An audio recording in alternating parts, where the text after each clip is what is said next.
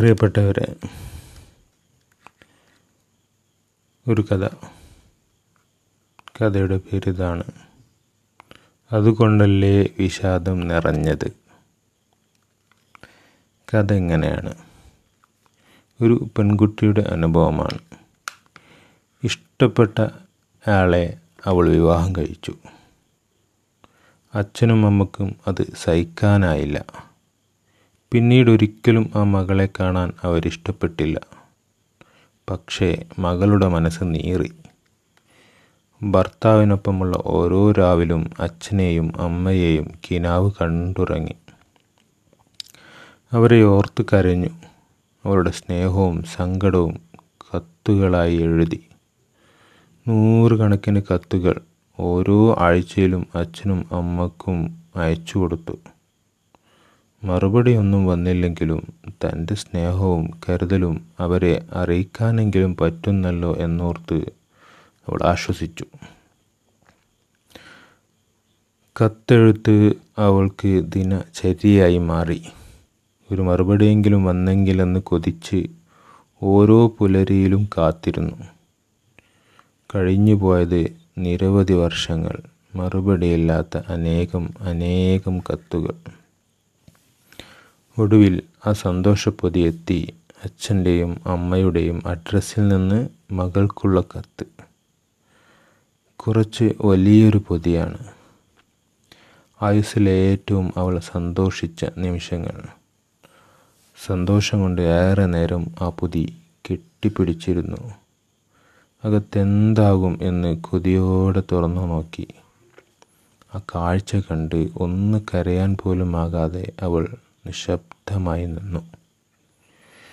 പിന്നെ ഒരു കുഞ്ഞിനെ പോലെ ആ ദിവസം മുഴുവനും തേങ്ങി. അന്നോളം അവൾ അയച്ച കത്തുകൾ മുഴുവനും ഒന്ന് തുറന്ന് നോക്കുക പോലും ചെയ്യാതെ തിരിച്ചയച്ചിരിക്കുന്നു. ദുഃഖഭാരം കൊണ്ട് വിങ്ങിയ ഹൃദയത്തോടെ പിന്നെ അവൾക്ക് അധികകാലം ജീവിക്കാനായില്ല. വിഷാദരോഗം മനസ്സിനെയും പതുക്കെ ശരീരത്തെയും കീഴടക്കി.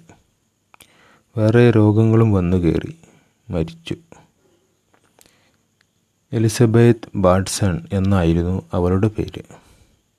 അറിയപ്പെട്ട കവയത്രിയാണ്. മരണശേഷം ആ കത്തുകളെല്ലാം പുസ്തകമായി പ്രസിദ്ധീകരിച്ചു.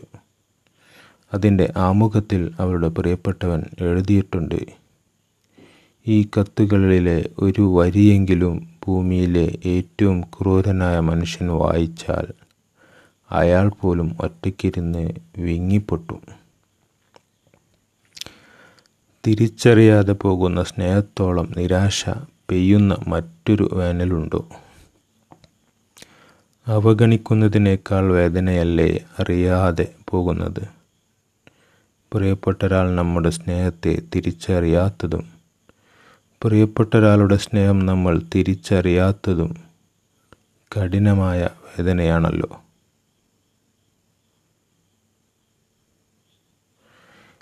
എങ്കിലും ഓർത്തു നോക്കൂ പടച്ചവന്റെ സ്നേഹമറിയാതെ പോകുന്ന നമ്മളെക്കുറിച്ച്. അതുകൊണ്ടല്ലേ ഉള്ളിൽ വിഷാദം മൂടിക്കെട്ടിയത്? വേദഗ്രന്ഥമായ അവൻ അയച്ച കത്തിലെ വരികൾ തളിർക്കാതെ നമ്മുടെ ആത്മാവിന്റെ വയലുകൾ ഉണങ്ങിപ്പോകുമോ? ഉമ്മയേക്കാൾ സ്നേഹിക്കുന്നവന്റെ മുന്നിൽ കുഞ്ഞിനേക്കാൾ കരയുന്നവനാകാൻ നമ്മളെന്തിനും അടിക്കണം താങ്ക് യു.